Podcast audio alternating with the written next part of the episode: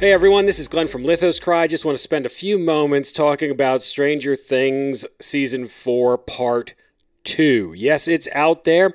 I have watched it, and you know what? I'm probably going to give some spoilers here, so I'm going to put a spoiler alert disclaimer right at the beginning of this video. I'll tell you what, what a ending to season 4. It was absolutely amazing. But before I want to get into that, I want to talk about something that's been going on culturally.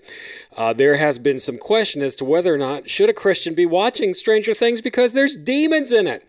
Well, some of this controversy has been stirred because our good friend Dallas Jenkins, the director of the Chosen series, has been watching Stranger Things and commenting on it and saying that it's actually a very good series to watch. Well, should a Christian watch Stranger Things? I say yes, and here's the reason why. Yes, there's demons in Stranger Things, but guess what? There's also demons in the Bible, and we've got a whole host of other things. We have sex, we have adultery. Oh my goodness, we have men seeking witches, we have diviners actually speaking prophetic words of the Lord. This just doesn't add up with modern Christian culture. You know what? I think many of us as Christians need to get over ourselves and stop trying to clean up the Bible. You know, this uh, season of Stranger Things, the entire series is just chock full. Can I use that word? Chock full of spiritual truths that we can find in Scripture. And these are some things that I want to talk about here, especially with part two of season four. Let's talk about the villain Vecna, the demon. Well, you know what? He is actually more than just a demon. If we compare it to Scripture to what he is, he's actually a principality and a power, something that's a higher level than the demon that seeks to have control and has control over a territory.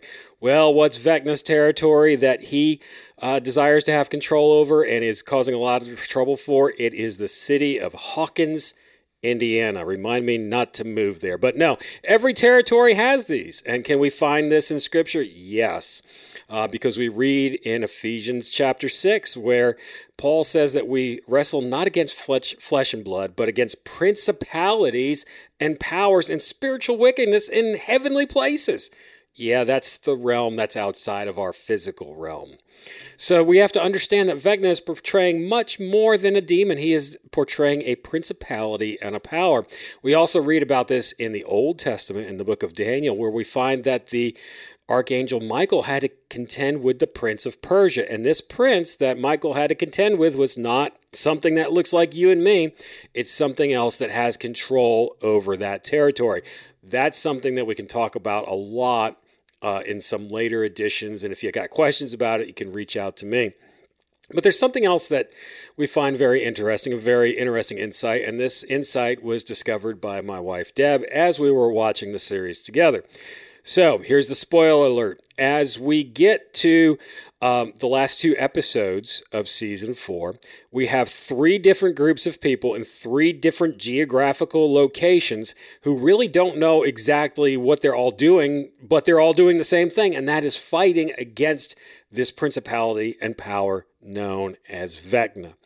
My goodness, isn't that what the church is doing? We've got brothers and sisters in China. We've got brothers and sisters in England. We've got brothers and sisters in North Carolina, South Carolina, New York, all over the place. And through weapons that are not carnal, but that are spiritual, we're fighting against these principalities and powers. And how are we doing that? Are we doing that with flamethrowers and swords? Sorry, Hopper, that was good.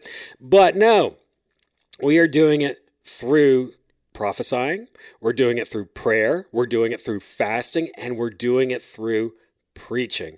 That is how we are fighting against these principalities and powers.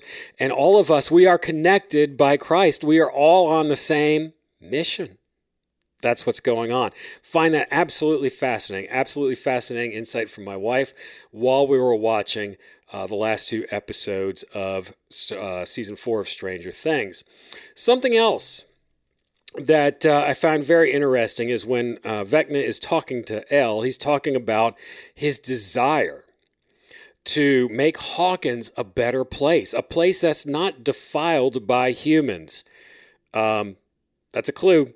That's demonic philosophy. You see, we as human beings were created a little bit lower than the angels, uh, you know, in, in the realm of creation. Uh, we have certain things and do certain things that they do not do and cannot do. We reproduce. Um, and I'm going to get a little crass here. We poop and we fart and we burp. We do all those things, okay? Angels and demons don't do that. And some of them find it quite disgusting. Even the demonic find it disgusting. They find us to be disgusting creatures. They're very jealous of us. They see us as having taken their place because God is the one in His wisdom, for His reason, His purpose, and His glory, who has decided to give us dominion over the earth. So, what the demonic want to do is what Vecna wanted to do. And that is take control of the earth, take control of the crass human beings, bring them under subjection, under submission in a new world order to bring about a better place. Well, a demonic place, hell on earth, to me, really is not all that great, even though it does sound good on the surface. And that's something we have to be very careful of. We have to be very careful of the philosophies that we are uh, pursuing, where it may sound like, hey, this is great, we're going to make this a better place. But really, when you get down to the core of it, uh, it's really kind of demonic, is what wants to happen because the demonic wants to put us into subjection when really they're under our subjection. And that's just the way that it goes. That's the way God designed it. Now, there's something else here that I find very, very interesting. And I'm scrolling through my notes because I, I, put this together very quickly today because I wanted to get this out and share it with you.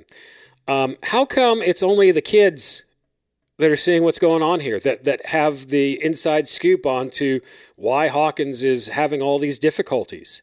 You know, at the end, we see that there's a major, massive earthquake that just shakes Hawkins, and it's because of the activity in the spiritual realm.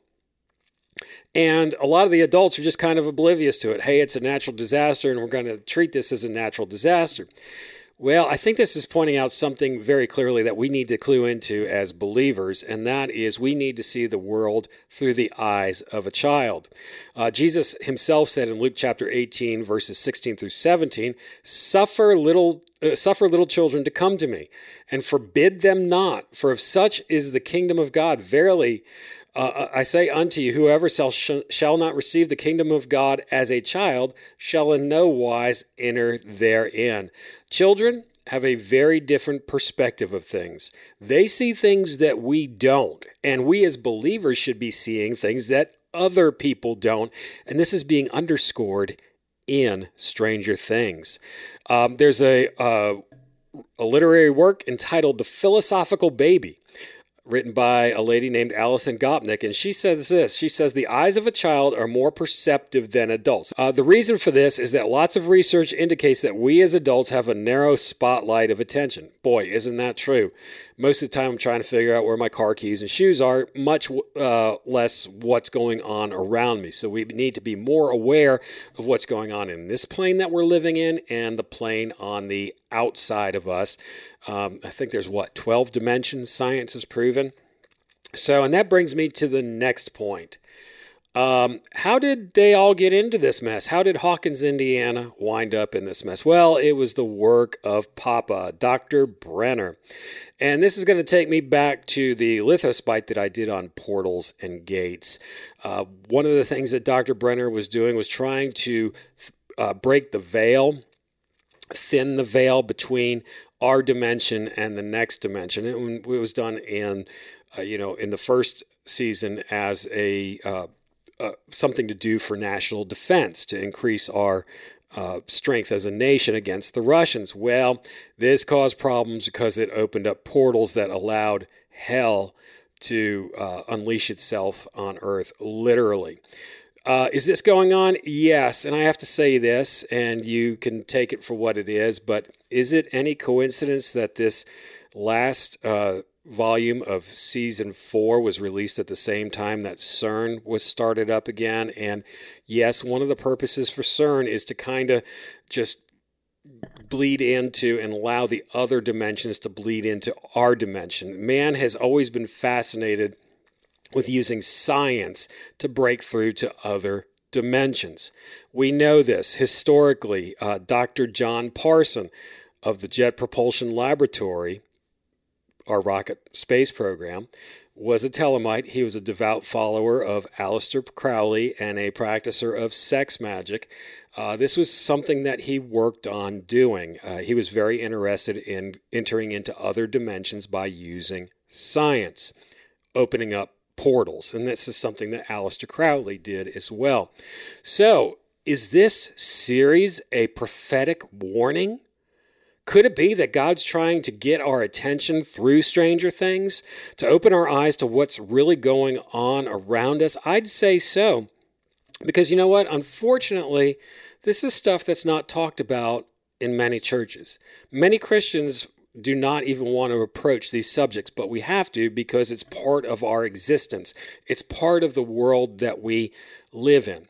And I really believe that God is going to use this series to open up the eyes of people and maybe even draw them to salvation, bring them to the point where they come face to face with Jesus and become believers. So, a lot here with Stranger Things. Yes, Christians should watch it. Uh, you know, and I do have to admit, when I started watching season four, I had some difficulties with it because the portrayals of the demonic really reminded of me of things that have happened in my own life with different uh, traumas that had happened and different vulnerabilities, and how the demonic attempt to explore that. But really, a prophetic warning, yes, and we need to we need to take it seriously and see how it lines up with Scripture and what's going on in the world. And this, uh, people, concludes my take on Stranger Things season four. This is the last of these Lithos bites. I can guarantee you, I'll see you again uh, when season five comes out. But we've got more Lithos bites coming out. And until then, peace out and rock on.